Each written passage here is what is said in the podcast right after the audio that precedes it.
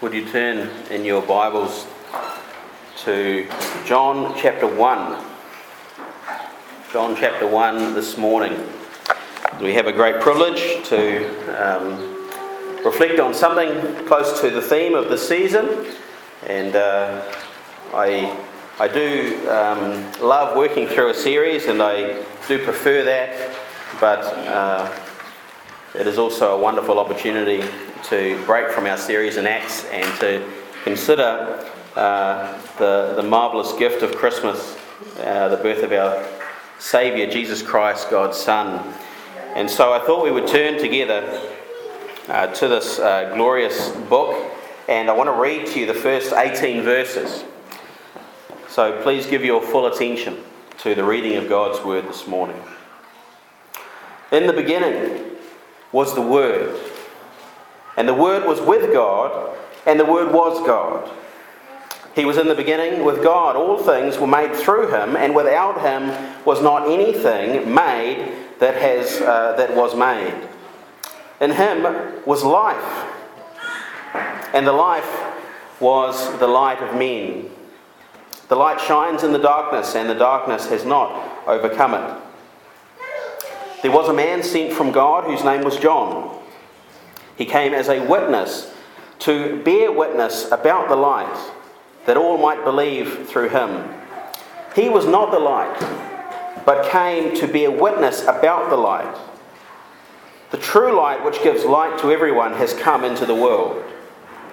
He was in the world, and the world was made through him, yet the world did not know him. He came to his own, and his own people did not receive him. But to all who did receive him, who believed in his name, he gave the right to become children of God, who were born not of blood, nor of the will of the flesh, nor the will of man, but of God. And the Word became flesh and dwelt among us. And we have seen his glory, glory as of the only Son from the Father, full of grace and truth. John bore witness about him and cried out, This was he of whom I said, He who comes after me ranks before me because he was before me. For from his fullness we have all received grace upon grace.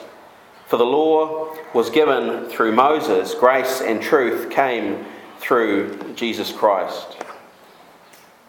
No one has ever seen God the only God who is at the Father's side, he has made him known.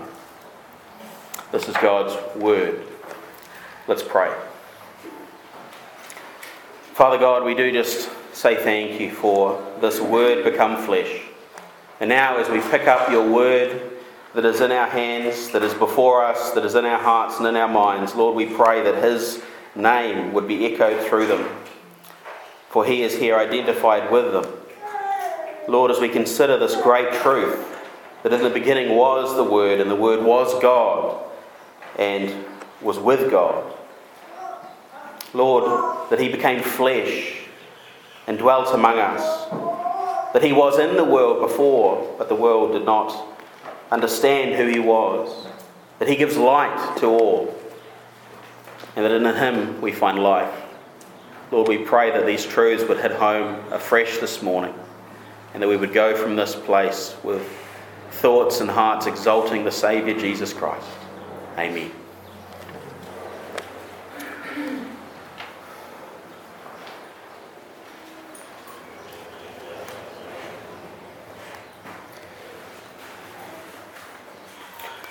One of the uh, wonderful ways that God reveals his, uh, Himself is uh, through names and titles. Uh, names and attributes is actually uh, the traditional way in which the doctrine of God has been dealt with in the past. If you go through old theology, uh, theology textbooks, you'll often find two chapters one dedicated to the attributes of God and one dedicated to the names of God. And that is uh, for good reason, because names tell you something about God. They tell you something about the person or the being that is being described. We seem to have lost that in the way we name things today, but it was very much part and parcel of the biblical landscape. So we have uh, names given to God that tell us who He is. We have the classic name of Yahweh, I am, I exist, uh, the simple word He is, a simple to be, uh, built upon that, uh, that verb, uh, telling us about His, his eternality. Uh, that he never really came from anywhere. He just is. He is reality. He is the foundation of all other reality. All other reality is dependent reality. His reality is totally independent and not based on anything else exterior to himself. We get that from the name. Uh, the classic name Elohim, the Supreme One, Almighty, all powerful.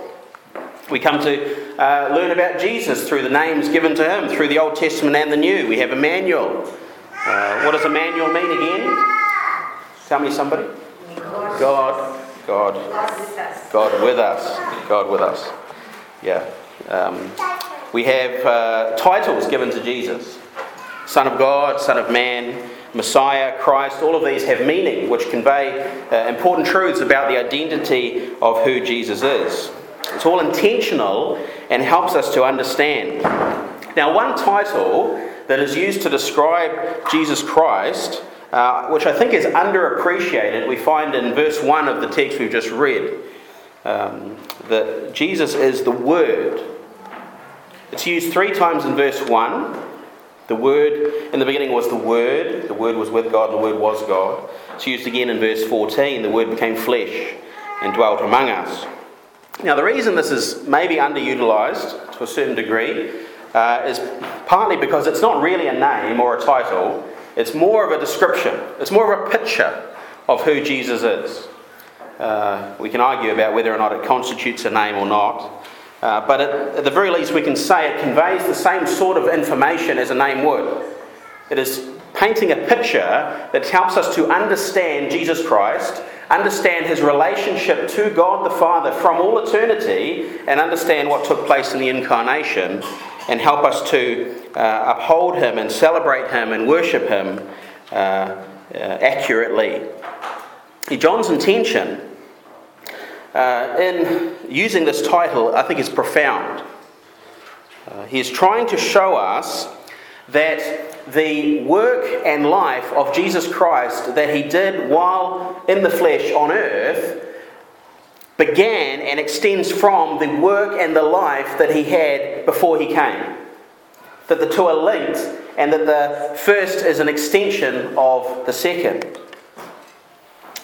So, John, perhaps more than the other Gospels, really does focus on that aspect, uh, really does. Uh, uh, help us to appreciate the eternality of who Jesus is and where he's come from. See, the, the other Gospels, the uh, Synoptic Gospels, they, uh, they really start with the life of Jesus. In fact, uh, Mark starts with the ministry of Jesus when he's already a grown man. Luke and uh, Matthew begin with the birth narratives. You could argue that they go a bit further back with the genealogies, right? That they go back to uh, with uh, Matthew, they go back to Abraham. And with uh, Luke, they go all the way back to Adam. But none of them go back further than Adam. Adam is as far back as you can get with the other Gospels. Then John comes along and he goes back as far as you possibly can. He starts with, in the beginning. In the beginning of what? Everything. That's the point. In the beginning of everything, there was the Word. And the Word was with God, and the Word was God. He sees Jesus at that time not simply as the Son, which he certainly is, but he sees Jesus as the Word, the eternal Word. And that is what I want to explore with you this morning that we might get a, a bit of a sense of what he's on about. Now, it might get a bit heady, and I'm, I'm worried that it will, uh, but the goal really is that we might cherish Jesus Christ more fully because we know him a bit more fully. That we understand something more about who he is, his eternal relationship to God, especially, his ministry within the world, and his ministry today by the word that he is.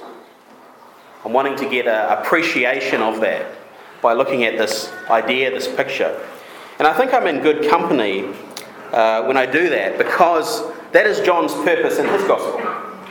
So John presents his gospel with a particular agenda, which is clearly stated for us in chapter 20 and verse 30 and 31. He says, I've included these miracles about Jesus. I've told you these things about Jesus Christ so that you may believe, right? So knowing something's important, that you might believe that Jesus is the Christ, the Son of God, and that by believing you may have life in his, uh, in his name. Knowing things about Christ, believing those things about Christ, is John's agenda. He wants to present Christ to you and let you see who he really is, that you might believe who he is, and in believing, have life in his name. Okay, so we're going to look at uh, this picture, this phrase, that Jesus is the Word and what that means. And I don't want you to be scared, but I have six points. Six things that I think this description of Jesus as the Word tells us about Jesus. Okay. Some of them will be longer and others will be shorter. But we come to the number one, and this is what it teaches us first off. This description or this picture of Jesus as the Word, the Word who was with God and who was in the beginning and who was God, shows us how Jesus is present in the Old Testament. It connects Jesus with the Old Testament in a way that is uh, profound and important. And that's partly through the obvious link between Genesis 1 1 and John 1 1. So, in the beginning, that phrase that's used in Genesis 1 1. In the beginning, God created the heavens and the earth. God spoke his word, let there be light, and there was light. God spoke again, and so on it went. God creates the world through his word. John comes along and says, In the beginning was the word, and the word was with God, and the word was God. So that is certainly uh, the way in which John is connecting Jesus with the Old Testament, but more than that. You see, it's not just Jesus was there in the beginning when God made the world, but this concept of Jesus being the Word of God shows us how Jesus is actually present in the world from the moment God first spoke. That through the Word of God, the presence of the Word of God in the world, the presence of the Son of God was in the world. John 1, he was in the world, but the world did not recognize him. Right? He was in the world before the incarnation. How? As the Son, as the eternal Word of God. You know, all through the Old Testament, all through the whole Bible, God's word is far more than just noises that God makes with his mouth. That is not just what the word of God is. In fact, that's a really pathetic way to think about the word of God. The word is an active power, it is a force, it is a, uh, a creating force, it is a destroying force, it is a, an agent that is active. By God's word, and by God's word alone, the heavens and the earth were made. Right? So, Psalm uh, 33 and verse 6 By the word of the Lord, the heavens are made, and by the breath of his mouth, all of their hosts. You can see that the word of God is, is more than just noise. It has a power, it has an effect, it does things. Jeremiah uh, 23, verse 29. Is not my word like a fire, God says, declares the, word, the Lord, like a hammer that breaks the rock in pieces? Amen? God's word is like that. It says that God's word is, is on a mission. God's word is active and it does things and it never fails to do what it is sent to do. If I could read to you Isaiah 55 and verse 10 says this For as the rain and the snow come down from heaven and do not return there, but water the earth, making it bring forth and sprout, giving seed to the sower and bread to the eater, so shall my word be that goes out from my mouth. It shall not return to me empty, but it shall accomplish that which I purpose. I shall and shall succeed in the thing for which I sent it you get a sense of the, the force, the power, the agency of God's word in the Old Testament, especially, but through into the New as well. God seem, uh, that God's word seems to have a power almost of its own, but not an independent power, not by any stretch. It is the very power of God, it is the very power of the Father, but it does have a power that you could, in some sense, distinguish by virtue of the fact that you can distinguish the word from God. The word of God is active, it is an agent. So we see uh, a similar idea in that glorious text in Proverbs uh, chapter 8, talking about the Word of God personified, the wisdom rather personified. Let me read to you Proverbs 8 and verse 27. It says, When, this is a wisdom talking as a person, when he, that is God, established the heavens, I was there when he drew a circle on the face of the deep, when he made firm the skies above, and when he established the foundations of the deep, when he assigned to the sea its limits, so that the waters might not transgress his command, when he marked out the foundations of the earth, when I then I was beside him like a master workman, and I was daily his delight, rejoicing before him always, rejoicing in his inhabited world and delighting in the children of men. Isn't that amazing? It's, it's, hard not to see Jesus in that verse. It's hard not to make the, the and it is a quick step you have to make going from God, uh, Jesus is the eternal word to Jesus is the eternal wisdom. But it is a step that I think we have to take based on what we know of the word, what we know of wisdom proceeding from God, the creative power of wisdom, the wisdom of God, and especially when we see these verses, verse 32 of Proverbs 8, it says, And now, O sons, listen to me. This is wisdom talking still. O sons, listen to me. Blessed are those who keep my ways.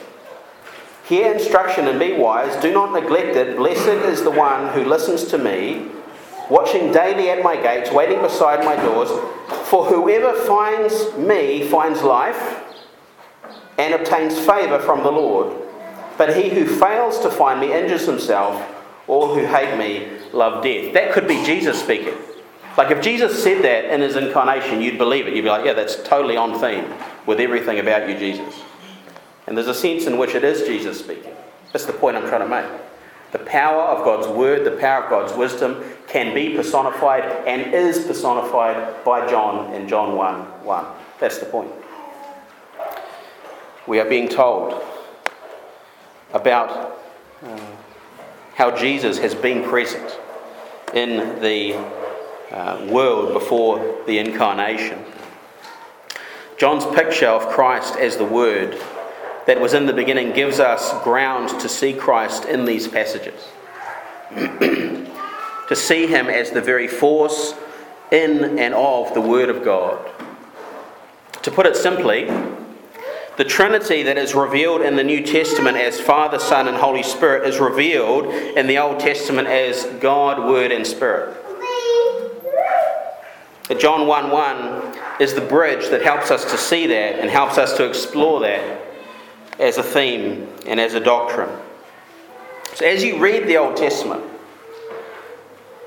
when you see and hear and feel the Word of God powerfully working. You can see and feel the word of Christ, the word Christ, powerfully working. As you fellowship with God through His word in the Old Testament and in the New Testament, you are fellowshipping with God through Christ in the Old Testament and in the New Testament. There is a sense in which every Every word, every act, every moment reading the Old Testament or any part of the Scriptures, there's a sense in which to do so is to experience the eternal Word, Christ Jesus.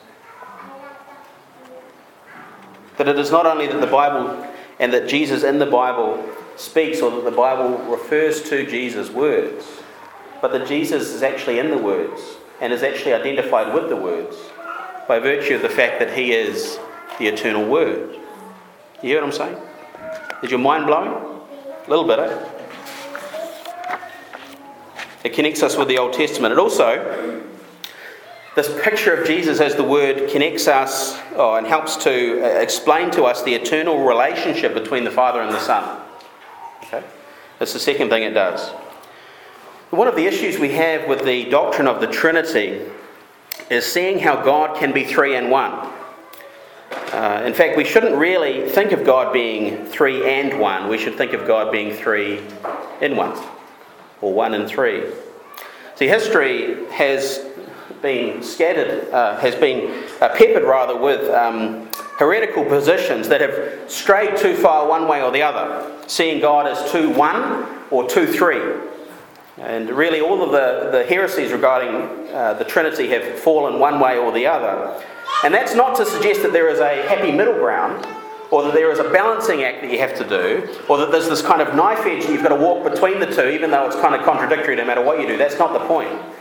The, the clear, historic, orthodox statement about the Trinity is in no way a contradiction. It is the statement that God is one being, one nature, subsisting in three persons. Okay, that's not a contradiction. And it is this verse, in large measure, not exclusively by any stretch, but in large measure, this verse in John 1 1, that is a basis for that statement, that orthodox statement, that God is one being in three persons. And we can see that from the way this verse is broken down. The Word was with God. Okay, so there's a distinction. The Word was with God. There's, there's God and there's the Word, and they're with each other. There's a distinction. But the Word was also God, and the Word was God. Okay? And so there is an identification, there is a unity. And that might seem like a contradiction, but here's where the idea of Christ as the Word really helps, and helps a great deal. See, there is a sense in which a word is identical with its speaker. There's a sense in which we can see that. But also a clear sense in which a word is distinct from its speaker, from the one who speaks it. Think about this uh, the word in the Old Testament was it different from God? Well, in a sense, yes. The word that we've just been talking about, this power in the Old Testament, was different from God, conceptually different. But is there a difference in essence between the Word and God in the Old Testament? Are they different in nature? I would say no. Because everything that you would say about God the speaker, you would say about the Word. The Word has power. God has power. Does the Word have a different power from God? No. In fact, the power in the Word is the very power of God. You hear what I'm saying? The very power of the Father extends into the Word, proceeds into the Word, an eternal procession of power into the Word. The Word of God has purpose and mission. Is it a different purpose and mission from the Father? No, it is the very purpose and mission of the Father, but it is in the Word. It is conceptually different, but it is united in nature. You see where I'm going with this? There is wisdom in the Word. Is it a different wisdom from God the Father? No, it is God's very wisdom that is extended into the Word, that comes in the Word. There is perfection within the Word. There is absolute truth within the Word. Is it a different truth, a different perfection? No, it is the Father's very perfection within the Word. And you could do this with every single attribute. Is there love within the Word? Is there omnipotence within the Word? Is there omnipresence of the Word? Is there beauty within the Word? Is it a different beauty from God the Father? It is the Father's very beauty within the Word. You see where I'm going with this? The idea of the Son being the eternal Word helps us a great deal in understanding how there can be unity and distinction. Unity in nature, one nature, but distinction in, in uh, subsistence, in, in person, in mode. And mode is a word we can use, even though modalism's ruined it for us, but it is a word we can use. Everything that you might say about the essence or nature of the word, you would say about the essence and nature of the Father. In fact, it is the same nature. The word actually gets its essence and its nature eternally from the Father, just like the Son does. And this is all true, and yet there is distinction that we can see. Now, this all seems very uh, heady. I told you it would be. Uh, it's like, well, this is just sort of doctrinal mumbo jumbo. This is all very complicated and difficult, but you probably haven't spoken to a Muslim lately, if that's what you're thinking. This is absolutely crucial for Christians to understand because the attack that Muslims bring upon Christianity is it doesn't make any sense because you've got this crazy view of God where you've got one God and three gods and one nature and three natures and so on. And they intentionally and persistently misunderstand the doctrine of the Trinity. And we must intentionally and persistently point that out and say what we believe. And show how it is true in the scriptures. Amen? And it is not just, more, um, uh, it's not just Muslims, it is Mormons, it is Jehovah's Witnesses, it is Jews, Orthodox Jews, it is oneness Pentecostals, it is anybody who just wants to point something out at fault with Christianity. We need to understand these things. And we need to know about these things. This is off topic now, but one of the, uh, um, one of the reasons for uh, the lineup of uh, courses that we're doing next year. Uh, next year, there's uh, four day conferences that the Reformed Baptist Fellowship is putting on. Uh, the third one in that lineup is going to be sort of the third, two thirds of the way through next year. A date is not set in stone yet. Is going to be on the doctrine of God, looking at the doctrine of the attributes of God and the Trinity. Uh, and I'm going to be teaching that alongside Nick Cleverly from Timaru. So I'm letting you know well ahead of time, uh, and you can be anticipating that because it will be greatly important. Okay, 26 minutes in, we've done two points. The next three are going to be fast. Okay, so we've looked at uh, the uh, how helpful it is that John would use this picture to talk about Christ, to talk about Jesus in regards to his relationship to the Father and his relationship to the Old Testament. But it's also very helpful, this picture of Jesus Christ, uh, to understand Christ's ministry to us. So, not just his relationship to the Old Testament, but also uh, and to the Father, but his ministry to us. It is really the, the unifying idea behind Christ as the prophet, priest, and king. So let's just go through those quickly. How do I figure this? It points to his role as prophet in the sense that he is the eternal communication of God. He is the eternal word of God. For what is the definitive characteristic of a word?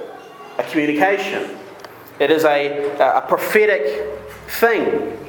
And so for Christ to be the word makes him uh, the prophet in that sense. And the prophet in a far more profound way than any prophet has ever been, because in this case, the word didn't just speak, the word became flesh. In this case, it wasn't just flesh communicating the word, it was the word taking on flesh. It was the most profound and most accurate and most full expression of God's prophetic word to the world through his Son, the very person of his Son coming in the word, coming in the flesh. You see how these, these dots are all connecting together? See how it's all fitting together? That means that everything Jesus did, every breath he took, every thought he had, every word he uttered, every expression on his face was prophetic in nature because it was the word being expressed through the, through the flesh of Jesus Christ. That as we come to know who Jesus is as a person, we are coming to know the Word of God in a profound way, in an amazing way. It reveals the Father so fully. Only Jesus could say, If you have seen me, you've seen the Father. No prophet could say that. No other prophet could say that. Because he was the essence of God in the flesh. Uh, number two, I want to talk about the king. This picture uh, of Jesus as the Word points us to the office of the king, uh, his kingly role, because how does God rule his world? How does he rule his word, world? Through his Word. Isaiah 55 God sends out his Word. And it does not return to him void, but it accomplishes everything for which it was sent. God rules his creation by his word. God smashes things by his word. It is that hammer of Jeremiah 23. It is a kingly word, it is a kingly sword The word is like a sword. We read passages like uh, we did last week in Acts 19, and the word of the Lord continued to increase and prevail mightily. You could, you could just replace word with Christ in that verse, and it would make perfect sense. And Christ continued to increase and prevail mightily. Because Christ is operating in and through his word, the word, the eternal word of God. The Lord reigns by his word and through his word. The Lord reigns by his Son and through his Son. Lastly, uh, the priest. It points to his office as priest. Because what do words do? They mediate a relationship between people. When someone speaks to somebody else, a, a relationship forms that could only be formed because a communication has taken place. God has connected himself to us by speaking to us and by speaking to us ultimately through the incarnation of his word, Jesus Christ. So God instructs us by his word. That's the prophetic work of Jesus Christ. God rules us by his word. That's the kingly work of Jesus Christ. And God fellowships with us by his word. That's the high priestly work of Jesus Christ. Are you all following me? You're doing okay? We've got one more. We've done five. We jumped from two to five quickly, didn't we? Okay, so now we're up to uh, number six. And this is the last one. The identification of Jesus as the Word not only tells us about the importance of his relationship to God in the Old Testament or the relationship to his ministry through the Word, it also tells us a great deal about the importance of the ministry of the Word today. The importance of the ministry of the Word today. See, the ministry of the Word is the ministry of Jesus Christ. As we preach the Word, we preach Jesus Christ. As people believe the Word, they believe Jesus Christ.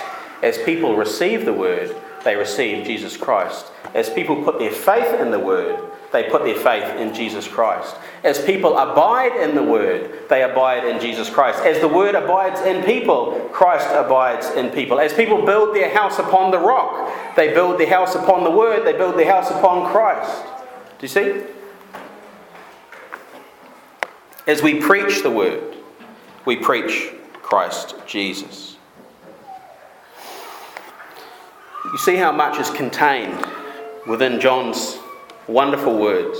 In the beginning was the Word, and now the Word has become flesh. There is, oh, sorry, this is uh, why we should never read or preach our Bibles without looking to Jesus Christ. This is the, uh, the logic behind that. It's not simply that the whole Bible uh, whispers Jesus' name, though that certainly is the case, but rather that the whole Bible, in a very real sense, is Jesus. That the whole Bible, in a very real sense, is the presence of the eternal Son, the eternal Word. To do so, to preach a portion of the Bible, to preach a portion of the Old Testament or even the New Testament, and not mention Jesus or mention the main thing that the Word of God does, which is to come in the flesh and die for our sins. To not mention that is to make a contradiction and an absurdity of the Word of God. It is to put a division within Christ Himself, put a division within the Word itself. We must preach every portion of the Word of God with Christ in our minds with Christ being the goal of that proclamation. To do otherwise is to uh, be a contradiction in terms. We must also love the Word as much as we love Christ. For how could you possibly say you love Christ but not His Word? That would be a contradiction. That would be like saying, I do love you, but I don't love you. We must love the Word because it is in the Word that Christ is. That Christ is the Word. Yeah, don't ever pick up your Bibles and think that you are doing something insignificant. When you read this book and when you understand this book, you are, in a very real sense, in a very real sense, taking Christ Himself. The Word is not only about Christ, but in a very real sense, the Word is Christ. When Christ's Word abides in you, Christ abides in you. We think of the great gift that we have in having access to the Word of God and how wonderful it is that we have access to Christ Jesus in the Word of God that is before us.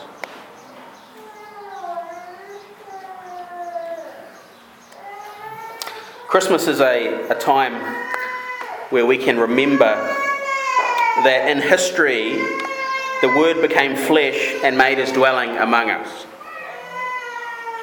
But if we understand what John is telling us in this one verse, in John 1 and verse 1, if we really understand the implications of that, then we can say that the Word has indeed been among us from the beginning. That the Word has indeed been present well before He was present in the flesh. That from the very first moment God spoke and made fellowship through His speaking, there has been Christ in the world. There has been the eternal Word in the world. Adam had Christ. Noah had Christ. Abraham had Christ and was saved through Christ because they had the Word. And you have Christ too. And what a mighty portion you have.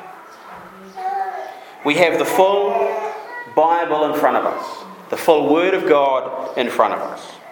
And so I would tell you this Christmas day, this Christmas Eve day, to love this book, to treasure this book, to abide in this book, to abide in this word, for by so doing, you are loving, abiding, hearing from Christ Jesus Himself.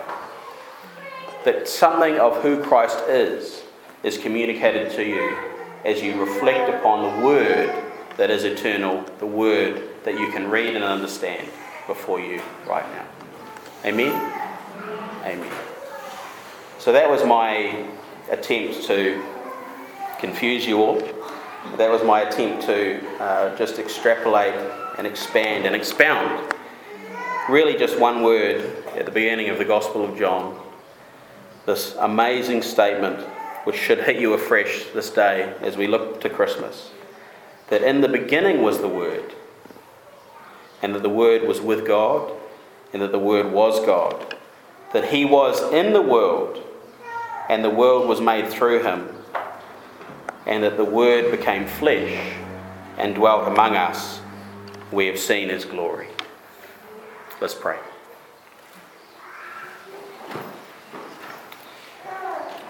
Almighty God and Heavenly Father, we give you great praise and honour because Jesus Christ has come.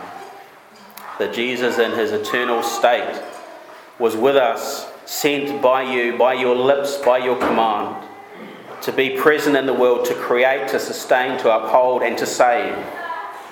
And that this very word, Christmas Day 2,000 years ago, became flesh, and we have seen his very face we have beholded his glory. And one day we will stand face to face with him. We ask in Jesus' name. Amen.